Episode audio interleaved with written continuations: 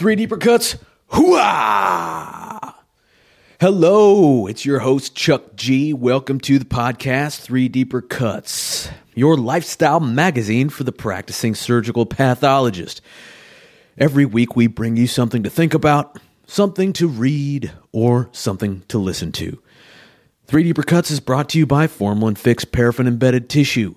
Emphasis on the formalin because without the high exposure of 10% buffered neutral formalin that I experienced during my four years of residency in St. Louis, I wouldn't be able to think of half of the things that I write about here on Three Deeper Cuts Publishing.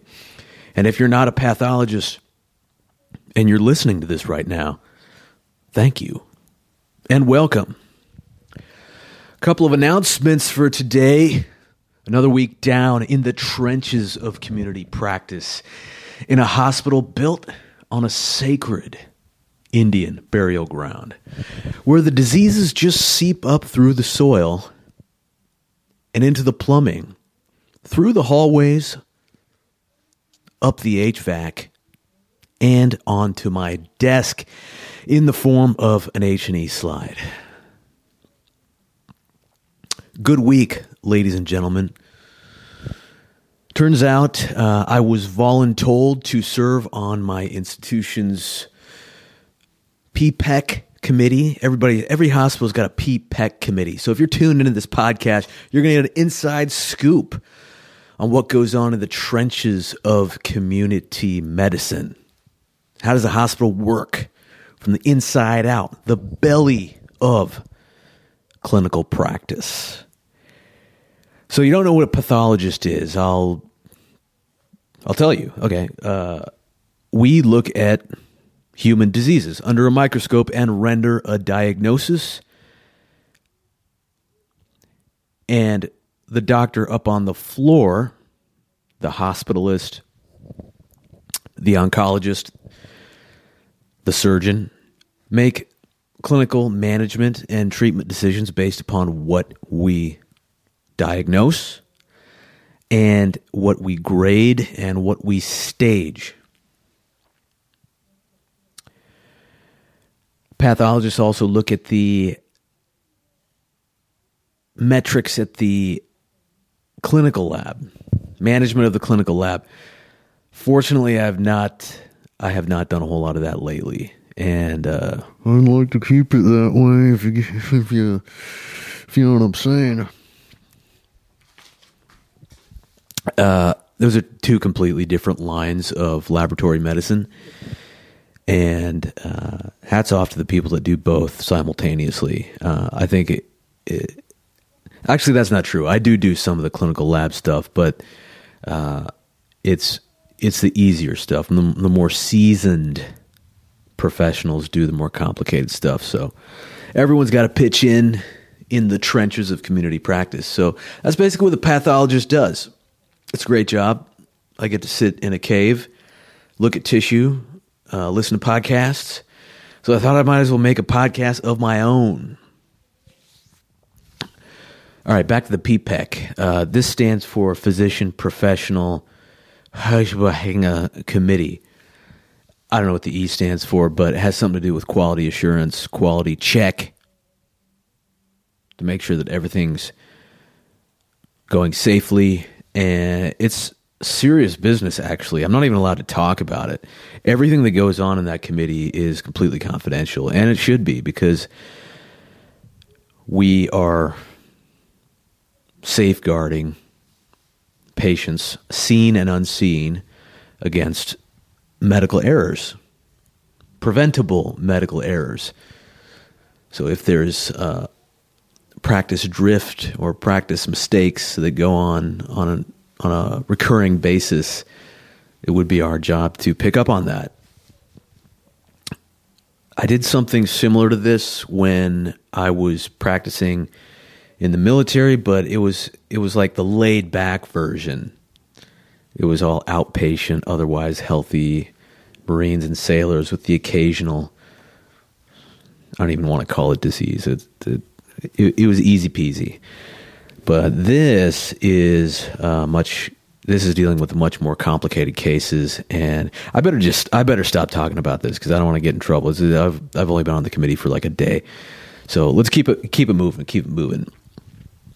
What else is going on this week? Uh, been active on X X. So at the same time that I am recording this podcast and producing content weekly in direct signal audio. I'm also promoting the podcast on my X feed at 3 Deeper Cuts. So if you're listening to this, you want to check me out on X, go ahead and click click uh, where well, I don't know what you click. You just go to x.com and look up 3 Deeper Cuts, give me a follow.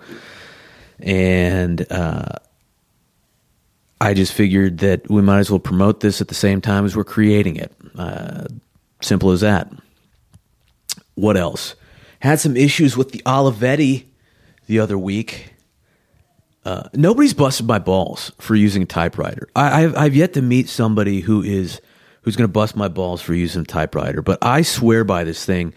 I think that typewriters and physical copy books are the antidote to the brain fry that occurs when you spend too much time staring at a screen, and you can't avoid that.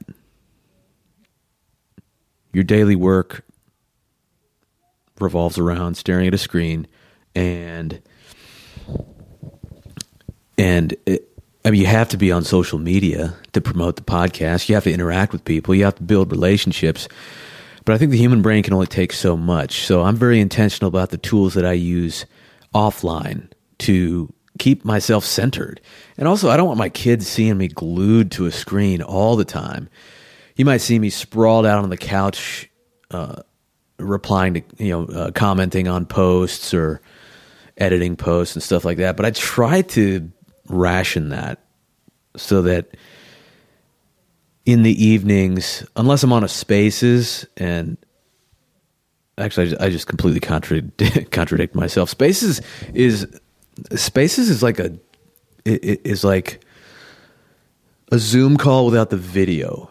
And it's just a great way to talk to people and meet people on the internet who are like-minded and who are building similar projects as yourself. And you just you just learn a lot from talking to people and shared experiences along the way. But you still have to be staring at a screen. So uh, this is the early phase. I've only been on spaces for like a month now maybe less than that like like two or three weeks since i've been like taking it seriously. And i'm going to have to budget the amount of time that i spend on there so that I don't fry my brain. But bottom line, um, when I come back home, I don't even do audiobooks anymore. The only time I'll do an audiobook is like if I'm on a walk. And even then, I don't even do that many audiobooks. I'll usually, if I want to catch up on a podcast uh, for my entertainment or education, uh, my two favorite podcasts are Bill Burr podcast, Monday Morning Podcast, and Founders Podcast. Those are like my go to beyond that, Tim Ferriss, Lex Fridman, what else? Um, there's there's not a lot. I, I actually re-listen to the same podcast over and over again. I study them. I just pick one that really resonates with me. I, like the Michael Jordan episode on Founders Podcast. I literally will re-listen to. The, I, I think I've listened to it at least twelve times already. It, I just like to brain my brainwash myself with positivity and I I bought the biography. I actually haven't finished it. I I think I got a few. I got a couple chapters in, and there's a lot of heinous stuff, by the way, that went on in Michael Jordan's early life that was not on that episode. And hats off to Senra, uh, uh, David Senra, who made the podcast. Hats off to him for being very judicious with what he actually recorded into audio format. Uh, so if you uh, well, enough said. Uh, the biogra- biography is the one by Roland Lazenby, and I believe he also did one by Kobe, which I'd like to eventually read. Uh, next, what other what else is going on? So we talked about the committee. We talked about the uh, typewriter. Oh yeah, what was I going to say about the typewriter? I got this thing from this company in Spain that refurbishes these old typewriters, and they do an amazing job. It's it's basically a brand new machine, but I had some issue with the backspace key, and I was going back and forth with this guy on WhatsApp and on messaging, and it was kind of annoying. Uh, he eventually sent me a video, and I'll have to tinker around with it and see if I can get the thing to work because it, it's a flawless machine, other than the fact the backspace key doesn't work. And I love using it, but it eats up like a little bit more time every time I have to use that backspace. Anyways, first world first world problems. Okay.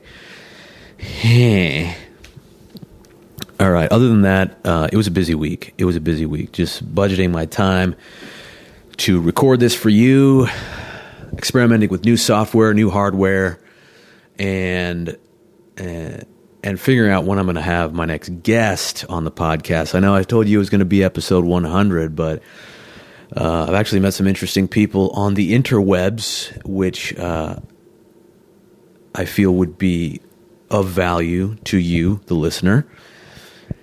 Some of you are physicians, some of you are lay people, and some of you are non-pathologists. Uh, maybe there might even, I think there might be a nurse or two in the crowd, but none of us are exposed to the things that are available on the internet in terms of uh, marketing education, AI education, prompt writing education, image generation education, uh, understanding how uh, the X platform works. That's that's basically where I spend all my non medical time.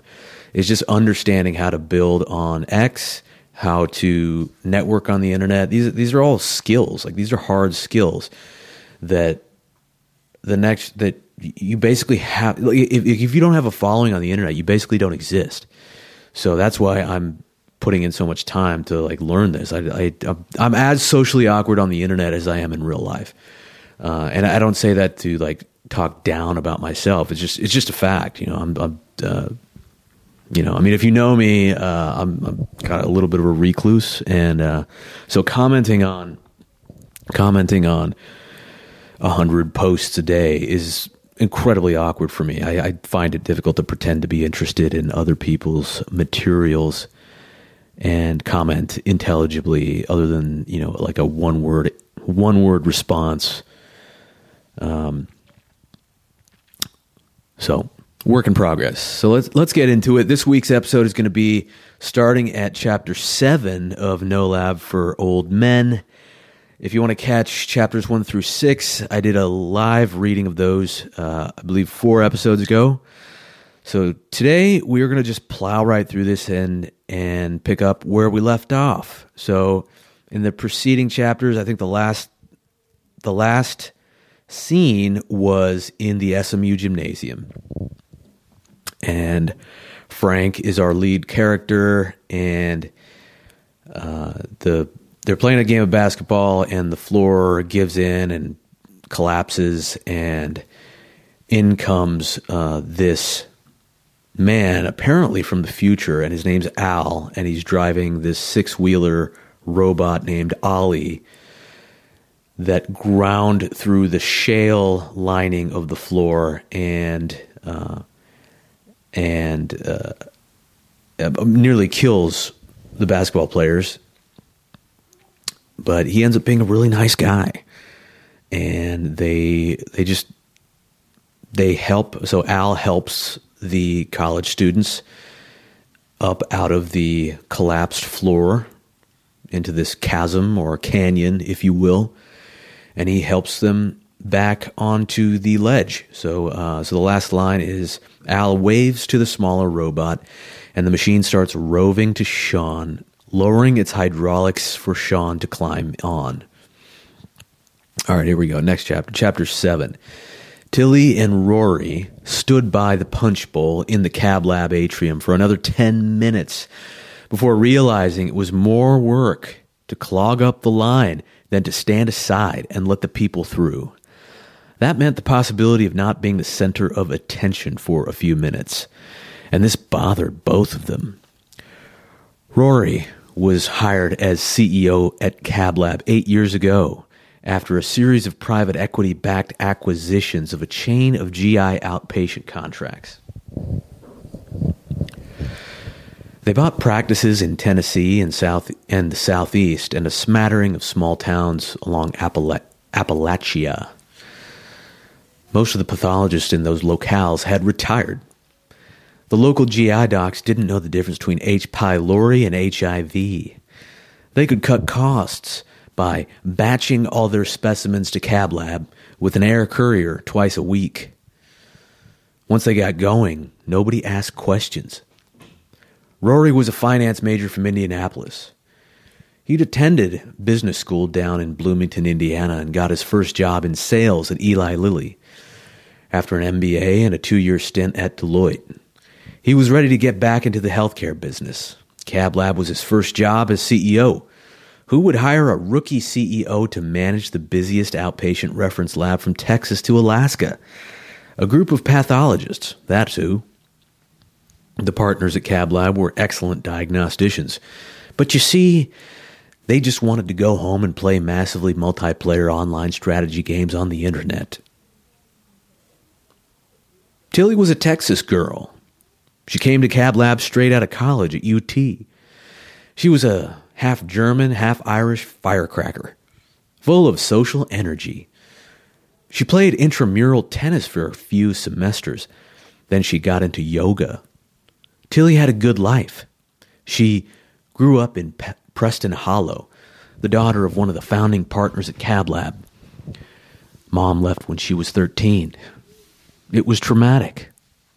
Casually sh- scrolling Google when accidentally opening up her mom's Gmail to find provocative emails from a secret female lover.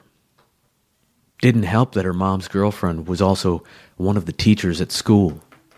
It was social suicide. Tilly shared a bond with her father, growing stronger through the years. Rory, I'm so glad we finally got the partners on board with this thing. Tilly, it was inevitable.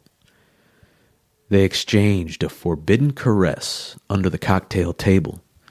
Rory and Tilly shared a special bond, too, one that nobody knew about.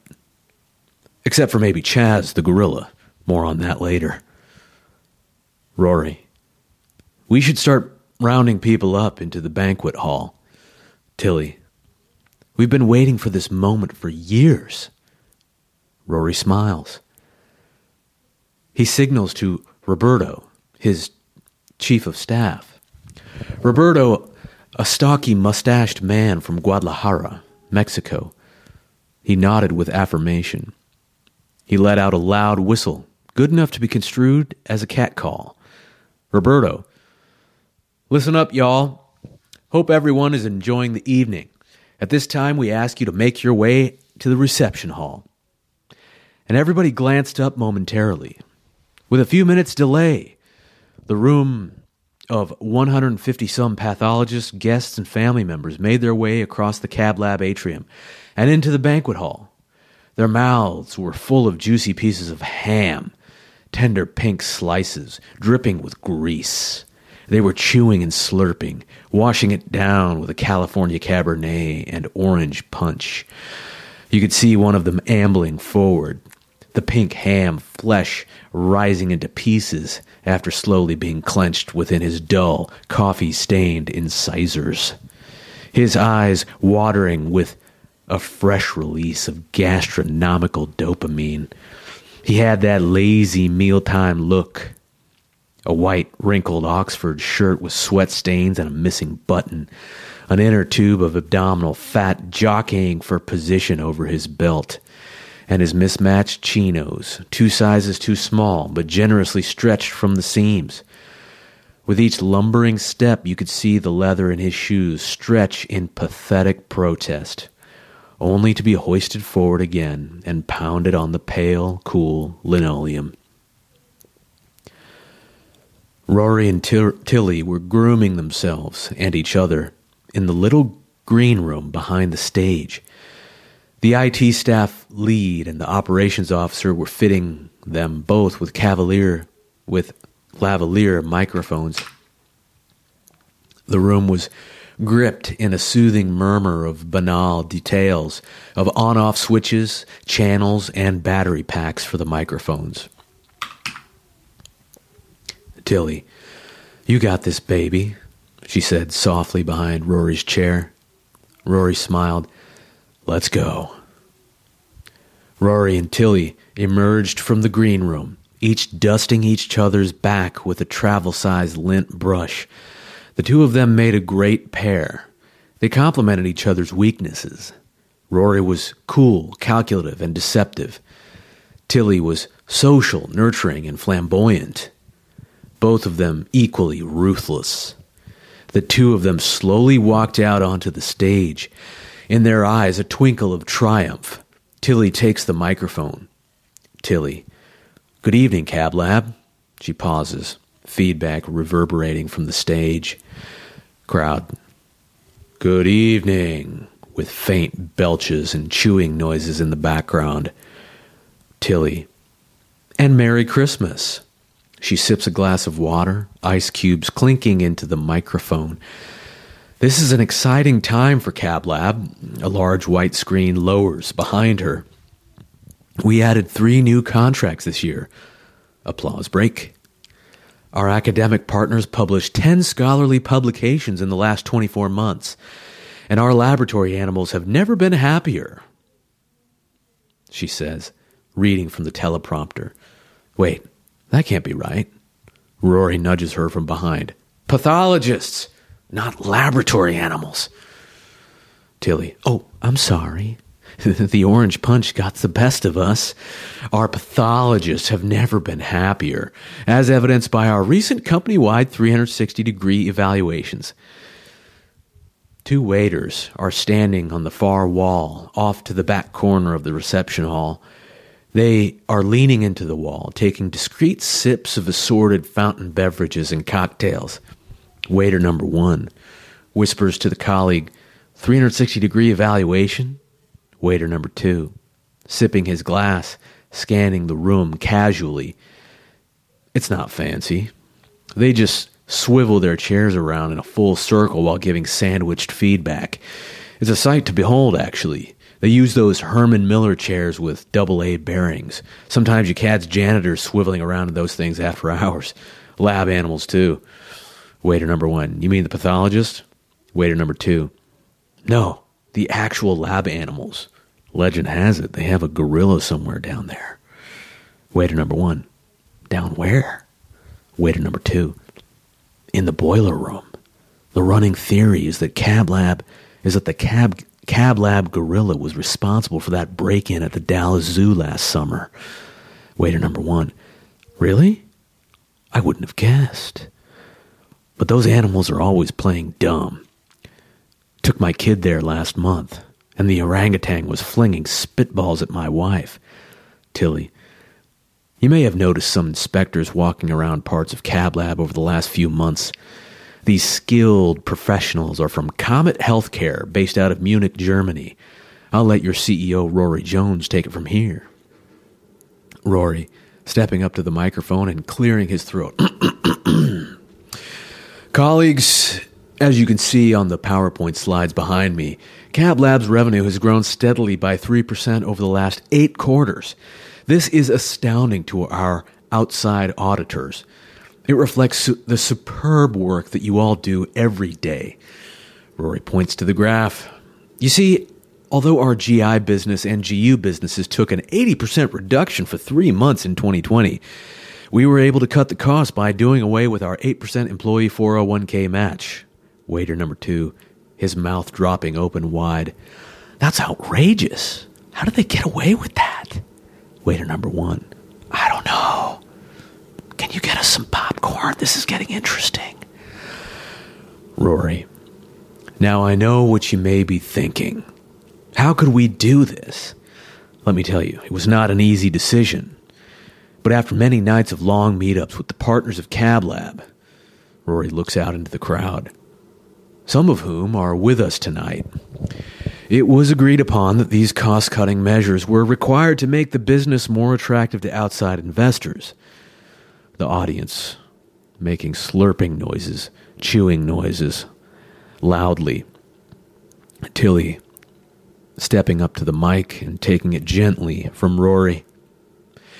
It gives us great pleasure to announce to you all, her voice escalating with excitement, that Cab Lab is now, as of January 1st, going to be a wholly owned subsidiary of Comet Healthcare. Celebratory music of Van Halen's hit song Jump blast from the, spe- from the speakers on either side of the stage. Rory leaning in and whispering in Tilly's ear. Great job, sweetheart. They're taking it well. Rory moves in and holds the microphone. And in a confident voice, continues Now, there will be some pinch points over the next few weeks as we comply with Comet Health's lab staffing targets. Please refresh your emails on an hourly basis during the work week. Waiter number one. Oh, snap. They dropped the bomb. He says, munching popcorn and sipping his cola. Waiter number two. I must admit, uh, that was a smooth way of telling them. Oh, also 25% of you are going to get canned. Tilly's eyes are shimmering with glee. It has been an absolute privilege serving you pathologists as your premier management team. We will be around the office to answer any questions you may have over the next few weeks. Enjoy the rest of your dinner and save room for dessert. Merry Christmas to all of you. The music transitions to contemporary jazz as Rory and Tilly walk off the stage and back into the green room. Rory sits down in a plush recliner, pouring two glasses of brandy. That went by easier than we planned. Tilly. You were amazing, baby. Tilly slithers across the room and on to Rory's armchair, descending into his lap and straddling him. She and Rory melt together in, into a long, forbidden kiss. The door opens. It's Roberto. Roberto. Mr. Rory, we have a problem. Rory, standing up, Tilly falling off of him and onto the floor like a stray tabby cat. And what's that, Alberto? Rory, wiping his fresh lipstick from his face. Roberto, uh, you know Zero, sir? A6M Zero? Yeah, that's the problem. He's missing. What do you mean, missing? There's three feet of concrete between him and the nearest HVAC. Tilly, rising from the floor and straightening out her dress. How does a 400 pound gorilla get into the HVAC? Roberto. Uh, we found some empty C4 explosive canisters in his quarters. There's a big hole in his wall near the event bathrooms. Rory. You think it was an inside job? Roberto. Well, it's an outside job now. Tilly. I like what you did there, Roberto. Rory. This isn't funny. We need to get that gorilla back into Cab Lab ASAP. He's half the reason Comet Healthcare added on that extra 20 million at the end of the negotiation. That gorilla has the most expensive DNA this side of the equator. If we don't find him, the Comet acquisition's off. The camera fades out. To be continued. Chapter 8 One by one, Frank and Al hoisted the three young men up the side of the chasm. Jefferson came first, probably because he was the most lame. For an average 70 kilogram man, the required effort was tremendous. Al directed the front of the rope. Frank secured the leading edge to the base of the bleachers, about 15 yards behind them. He gripped the rope tightly, leaning into the forward position. Frank put his shoulders forward and his head up. And 15 yards ahead, the back end of the bleachers looked opaque, with the black air and settling dust. Skittering noises faded in and out. A familiar crackling noise crescendoed toward Frank's end of the rope. It got louder. Then his right foot kicked something weighty on the floor of the gymnasium. Frank paused. He patted the floor with his feet. First the right foot, then the left. Nothing. Al, his voice faintly calling from the background. You doing all right there, bub? We almost got the second one. Frank didn't respond. Instead, he dropped to his hands and knees on the dusty gymnasium floor. Frank pinned the rope to the floor with his knee, pressing down firmly with his body weight, oblivious to the fact that grown man's body weight was on the other end of the rope. After a few excruciating moments, he found the object, grasped it in his hand, and raised it to eye level. In his back pocket was a pen light. He pulled it out and read the back of the object. It read, the Panasonic Corporation, 1973. and it had an empty slot for four AA batteries. Frank flipped the object over and identified it as a portable transistor radio, emitting a crackling noise. An aluminum speaker covered the front surface of the radio. There was an analog AM FM dial. The corners of the radio were painted with sticky clotted blood, grit, and bits of hair. Some of it stuck under Frank's fingernails. A chill ran down his spine. His neck muscles tensed up. He flipped the radio back over to confirm there were no batteries in the slots, yet it still produced an eerie crackling sound. He toggled the dial and stopped at the first audible station. An unusual opera tenor line sprang into the dark air from the speaker, drifting up through the blackness between the rising benches of bleachers and up into the rafters. A firm hand grips Frank on the left shoulder. The hand is accompanied by a raspy voice. The voice, Looks like you found my radio, partner. Frank, jumping forward into a somersault behind the nearest bench. What are you? The voice, The blood's from my dog's dinner last night. Damn fool. Brought in a rabbit from the kitchen garden. Of course, he would get to work disemboweling the thing on my radio. Dadgum dog. Mama wanted to put the thing out of his misery last fall when we found out he had a tumor on his gums, but the vet took the thing off. Made a deal with me over some coffee, or excuse me, over some office landscaping. What do you know? Squamous cell carcinoma of the dog's oral cavity. Who'd have thunk it? Boy's got to dip in right now, even after I done told him not to. You know how that goes. Do as I say, not as I do. Frank, your dog chews tobacco? Voice, only on holidays. At least that was the agreement. Nowadays, now that Mama's gone, he gets his way. Jefferson, from the edge of the chasm. Frank, is that you back there? Frank. I'm on my way back with. What did you say your name was? The voice. Didn't. Talking Boar is my name. Frank. Can I call you Boar? The voice. It's dark in here, and I can still tell you're white. White man always been trying to give us their names. Wiped out most of our villages. Took all our horses. Not without a few hundred scalps, mind you. You better believe it. Frank, can we go now? Nothing personal, but I got a couple of guys over there hanging off the ledge of this chasm. One of them has a broken ankle and possibly internal bleeding. The voice, Of course. Actually, call me Bob. Let's go, Bob. I'll grab some of the slack in this rope. Bob reaches down and grips the loose end of the rope, following Frank's lead back to the edge of the chasm and in front of the bleachers. It's evening now, and sunset enters the gymnasium, reflecting off the awards against the high wall. The light shines on Bob as he emerges into the open area of the gymnasium. Bob walks forward slowly, a gangly, tan skinned Native American man with a long gray white braided ponytail down the back of his plaid western shirt with pearl buttons.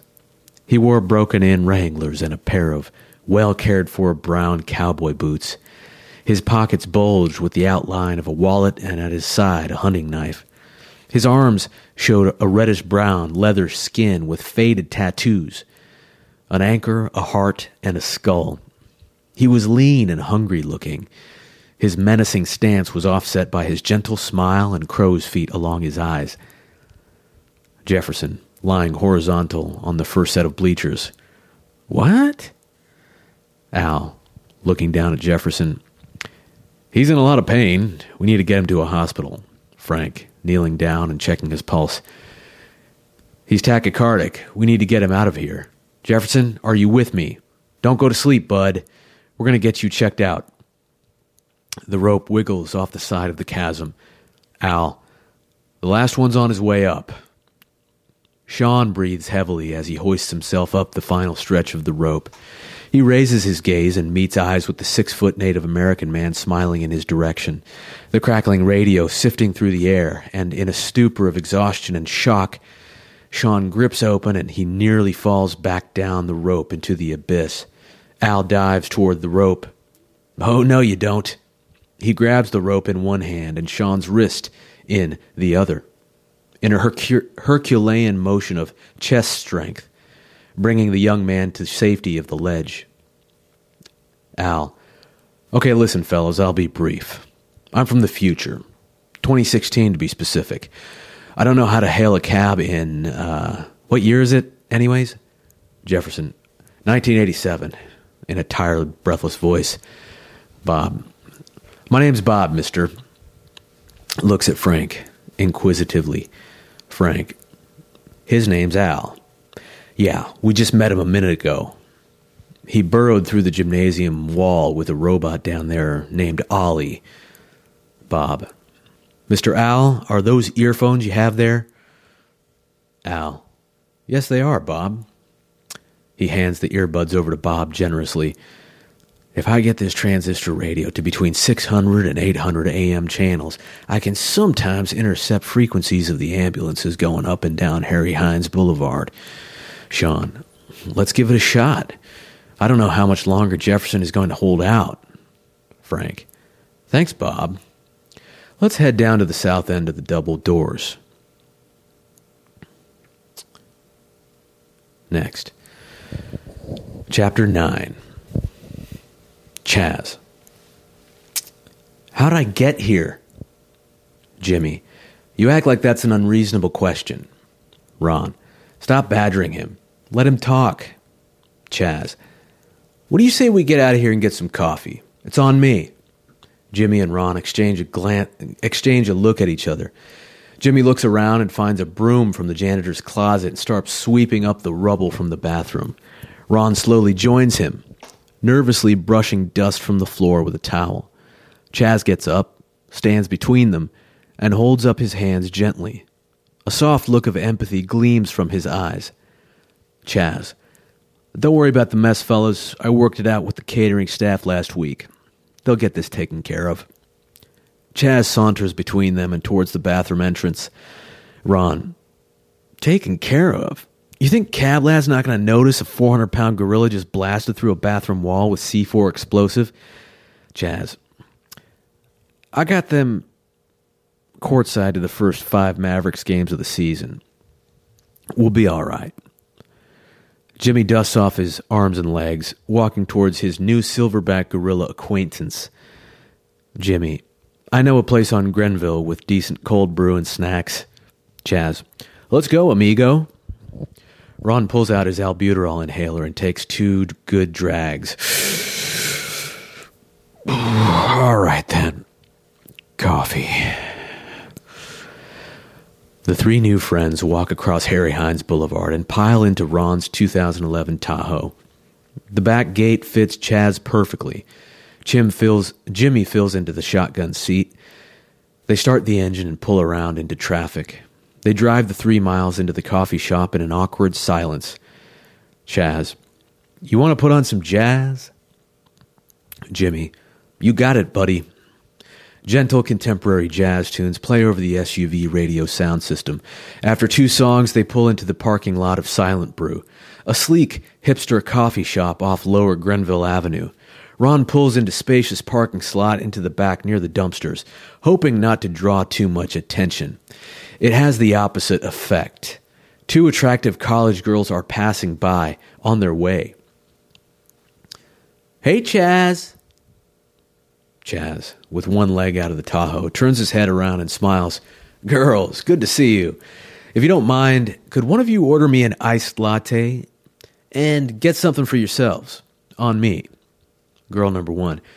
Anything for Chaz? See you inside. She blows a kiss in the direction of the Tahoe. Jimmy, stepping out of the passenger seat. You know these people? Chaz. What can I say, Jimmy? I got friends. He winks and slams the Tahoe door shut. Ron turns off the ignition and walks around the vehicle in surprise. Ron, I can't believe my eyes. Say, why didn't you have them order us some coffee too? Jimmy, Ron, don't abuse the gorilla's magnetic charm. Chaz, pulling Jimmy and Ron in close to him with his large, furry arms. All right, fellas, Odds are you've never been in public with a 400 pound gorilla. Let me tell you something. It's important to stay cool throughout this whole time. Humans are weird about anxiety. You just walk in like Robert De Niro in the movie Heat, like you own the damn place. Jimmy, you got it. Chaz. And another thing. Ron, what's that? Chaz. Don't touch the back of my head. Got that? Jimmy. Sure. But what's that about? Chaz. In the primate world, it's a sign of aggression. If you touch the back of my head, I won't be able to resist my biological urge to fight you. Further, it'll prompt other human alpha males in the area, assuming there are any in this bougie fucking place, to challenge me, and that won't end well. Ron, what are you so worried about? Chaz, I'm not worried about me. I'm worried about you. If we get into a brawl, I'm going to end up smashing dude's head open, and it's back to the slammer we go. Guy like me, I'm already institutionalized from that basement at Cab Lab. Confinement suits me, but two people won't last in confinement. Jimmy, like the guy from Shawshank Redemption. Chaz, sure. Jimmy, relax, man. Nobody's going to touch the back of your head. Ron, not even a playful tap? Jimmy, Ron, stop. Let's just go get some coffee and hash this situation out. The three of them walk up to the coffee shop with a big silent brew sign posted out front. There's a Western style patio with a couple half empty Modelo bottles and some cracked peanut shells out front. Chaz casually walks in the front door.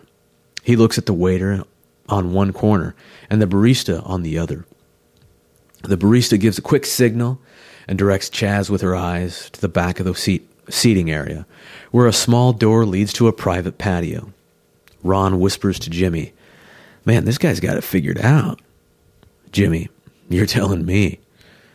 The waiter leads the three of them to the back patio where the two girls from the parking lot are sipping frappe drinks and exchanging laughs about their work. Girl number one, Chaz, come here, you big goober. She gets up and gives him a sensual hug, lacing her arms around his furry torso. You were supposed to call me, remember? Chaz, I'm sorry, sweetheart. You know how things get in the immune lab with new antibodies? Girl number one, I'll spare you the awkwardness of forgetting our names. My name's Grace, and this is Leslie. Leslie, how do you do, Chaz? Do you remember me from New Year's? Chaz, smiling and glances at the waiter. Of course I do. New Year's, how could I forget? Grace, forget? You silly Willie. Nobody forgets when you break into the Dallas Zoo and take off with one of the lions. Chaz, you are one of the greats. Chaz, let me introduce my friends Jimmy and Ron. Chaz ushers them forward and gives his friends chairs at the table. The five of them settle in around the large, irregularly shaped coffee table constructed of distressed wood. The girls provide a warm, friendly energy. The rich notes of fairly traded Arabica beans are filtering through the shop and off the back patio. Chaz is at the head of the table, near the sliding door. It's not crowded, but an occasional patron walks back and forth. Ron and Jimmy are on the far side, looking towards the shop. The girls are sitting opposite them. Ron, it's not a slammer, by the way. Jimmy, pleasure to meet you, Grace and Leslie. Sounds like you know Chaz quite well. Ron, they would tranquilize you and send you back to the research area. Grace, the pleasure is all ours. Any friend of Chaz is a friend of the Uptown Girls. Leslie chiming in. That's the name of our personnel company. Ron. I don't know why you call it a slammer. They would never send you there. You're an endangered species for crying out loud. Chaz. You talking to me? Looking at Ron. Ron. Of course I'm talking to you. No, the other 400 pound time traveling gorilla on this patio. Jimmy. Time traveling? Grace. Sounds like your friends have some unanswered questions, Chaz, as she sips the foam from her coffee with a sultry grin. Grace, why are you so secretive, anyways? If I was in your shoes, I'd love to tell my story to everyone. Ron, fortunate gorilla. Chaz, that's enough out of you, Ron. I've only known you two hours and you're already pissing me off. And finally, Grace, I don't wear shoes. My feet have a black leathery veneer, which I'm proud of. Shoes are for you human savages. And yes, Ron, there was a time when my research classification afforded me exemption from some human laws. My patent expired two years ago, however. Now, if I screw up, they'll try me as an adult. Ron, an adult ape or adult human? Jimmy, Jesus, Ron, would you just let it go? Chaz, you can put an end to this discussion by telling us how you got there in the first place. Leslie and Grace, in unison. Yes, please. Chaz. Fine. Chaz leans back in his chair and pulls a pack of cigarettes from his from inside his furry chest pocket. He looks off into the night sky beyond the Cafe Fiesta lights. He takes a long drag and exhales. Chaz. Okay, my real name isn't Chaz. That's something the catering staff at Cab Lab gave me back some time ago. My real name is A6M0. I was born in the Congo in 1974, around the time Muhammad Ali did that special fight with George Foreman. Back then, they called it Zaire. With the influx of tourists over the next 10 years, there was a movement of avant garde scientists who were doing all kinds of longevity experiments. One of the doctors was this guy from Newport Beach, California, who needed subjects to experiment with a new drug. It wasn't really a drug, it was a nano drug with the ability to latch onto human t- telomeres and delay the process of aging. It was banned in six European countries at the time. I had a young family to support back in the jungle, so I was willing to do just about anything. In fact, I was trying to get into the lab game, with a couple unsuccessful attempts in the years following the rumble in the jungle. Leslie, what's a telomere? Chaz, it's the end of a DNA strand that gets shorter as people age. In theory, you could add on a hundred more years of life. Jimmy, you had a family? Chaz. Yes, Jimmy. In those days, circa 1978, I was a strapping young gorilla with two kids and a hunger to create a better life for them. But I was reckless. The income from the longevity experiments put my kids through the best school for gorillas in the suburbs of Kinshasa. But I began to take unnecessary risks. I wanted to buy a house on Lake Victoria. I was away talking to lenders when the Civil War broke out. When I came back to our jungle enclave, gorillas, human gorillas, had taken my family. It was the saddest day of my life. Leslie, you poor thing, reaching over and placing her hand on his head, on Chaz's hand. Chaz, from that day forward, I was obsessed with coming to America. That would be the only way to buy my family back from the gorillas. The Congo was a dangerous place back then, and frankly, it still is today. Ron, did the doctor from Newport Beach get you an animal work permit? Chaz, sort of. His name is Angel. He might still be on the coast or down in Baja, California. At the time, he didn't need any animals in his clinical practice.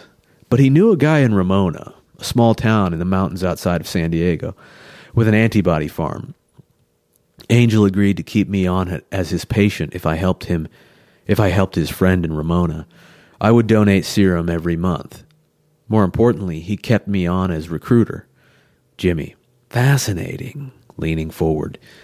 Chaz, the so called Brown Revolution was just beginning to take off in the 1980s. The demand for monoclonal antibodies was exploding. Mice, rabbits, goats, they were all needed. The guy who ran the farm, Rob Laverne, was inundated with new orders and had a big name university cli- had and had big name university system clientele. The only problem was he didn't speak mouse, rabbit, or goat, let alone Spanish mouse, rabbit, or goat, said Ron, chiming in. So he brings on a lab gorilla from Zaire as his new head of recruiting. Grace, hang on a second. Brown Revolution? Was that the thing where Idi Amin threw out all the Indian people? Jimmy, it's messed up that you would think that, Grace. But Brown Revolution refers to the rise of immunohistochemistry and surgical pathology. Leslie, immuno who? Chaz, thanks, Jimmy. And yes, that's absolutely correct. With every tissue type, Every tissue type has a unique antigen on the cell surface. Even the transcription factors in the cell nucleus can steer the pathologist to a site of origin diagnosis, which was previously impossible. Ron, chiming in, I had never worked up a tissue diagnosis with gorilla polyclonal antibodies until I got to Cab Lab. The antigen retrieval was better, in my experience. Leslie, is that gorilla blood, huh? Chaz, well, I don't know about all that. All I know is that Rob Laverne and I had a good run during the five years we worked in the San Diego market. He let me pretty much run my own show in terms of recruiting new animals. You'd be surprised about how many different breeds of rabbit there are. He offered full employee benefits and a generous profit sharing plan for all the rabbits and mice. Ron. Not the goats? Chaz. Not the goats. I never did understand what the old man Rob had against the goats. I mean, he had a hus- he had a dozen llamas up there at the farm, and I always thought those were Latin American goats. Ron, goats and llamas are completely different animals. Why would you why would he think that? Jimmy, stay in your lane, Ron. What are you, a llama expert now? Ron. I'm just saying, it's kind of hypocritical. Chaz, whatever the reason, that's the way the old man ran the farm. And it led to a schism between the animals. All of them used to play together in the front pen mouse, rabbit, and goat alike. Over time, the mice developed their own hierarchy, and so did the rabbits. Brawls would break out in the yard, especially when the goats started running low on serum. You could get like three batches of antibodies from a single goat, whereas a good sized rabbit would yield half a batch at best. So the goats got this superiority complex and felt like they would start policing the yard. Grace. Like the sisters?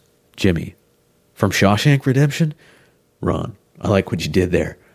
Chaz. I didn't do anything. This wasn't a joke. These were real animals with families for crying out loud. A mouse should never grow up seeing his father mauled by a goat. Leslie, but they have hooves, right? Chaz, whatever. Hooves, paws, fine. They were trampled, not mauled. Bottom line is that I was complicit in the atrocities that went on at that farm in Ramona. Chaz takes a long drag from his cigarette and stares off into the hazy Dallas twilight.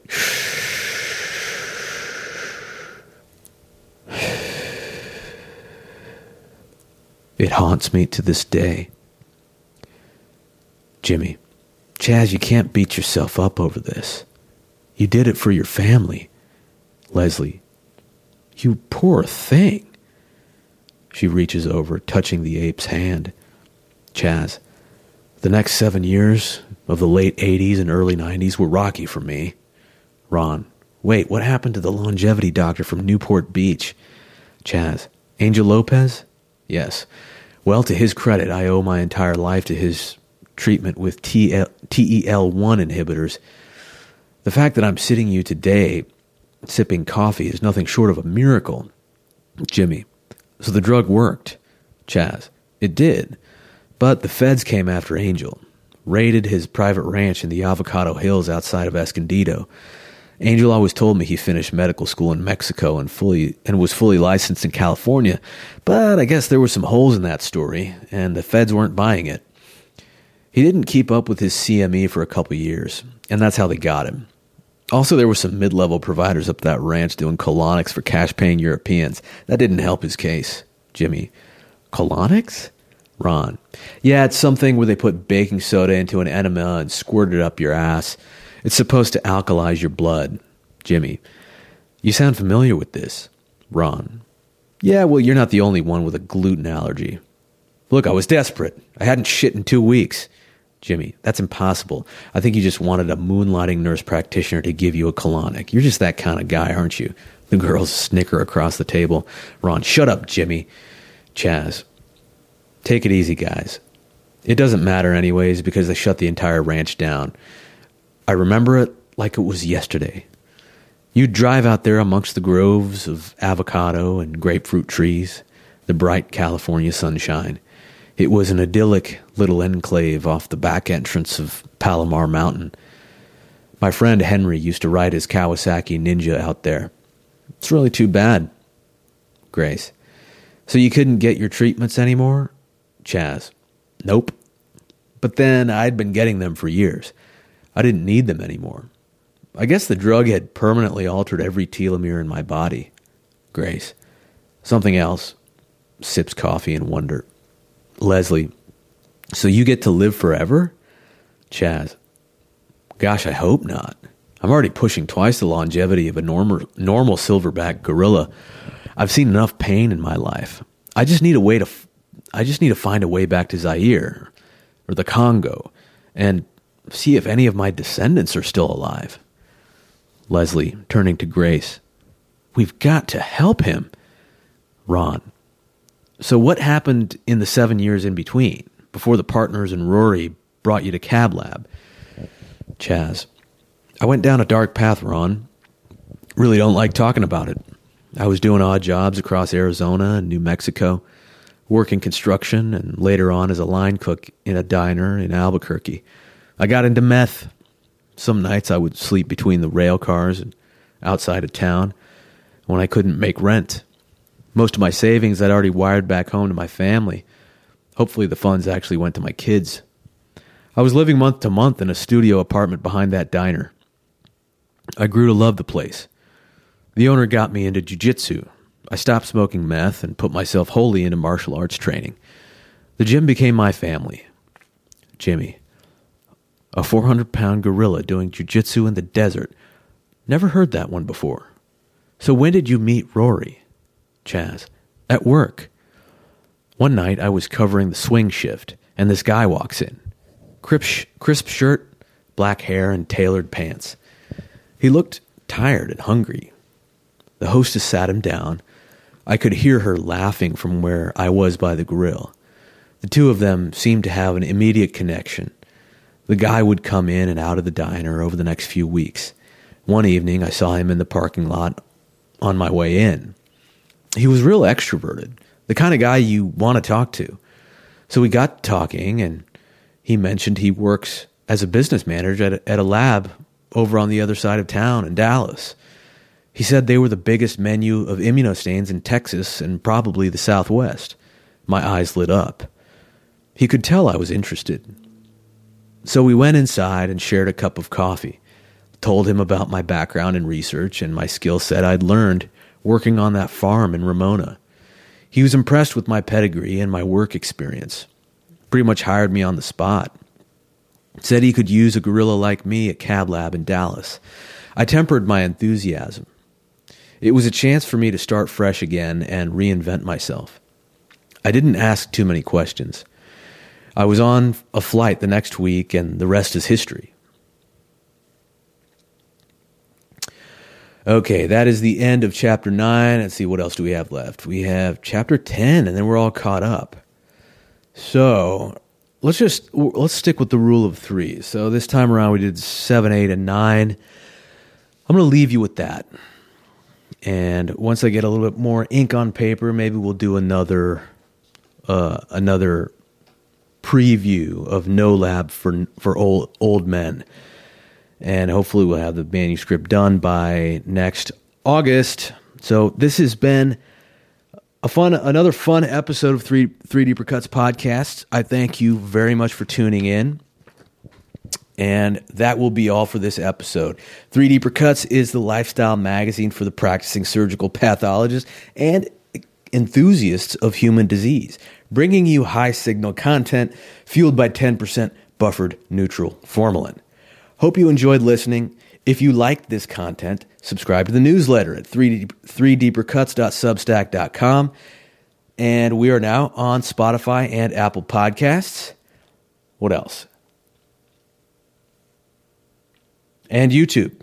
We are we are now on YouTube as well. So thanks again for your attention and I hope you have an excellent rest of your day or rest of your week and going into the weekend professors. Until next time, stay curious, be well, stay healthy. I'm your host Chuck G and we'll see you next time.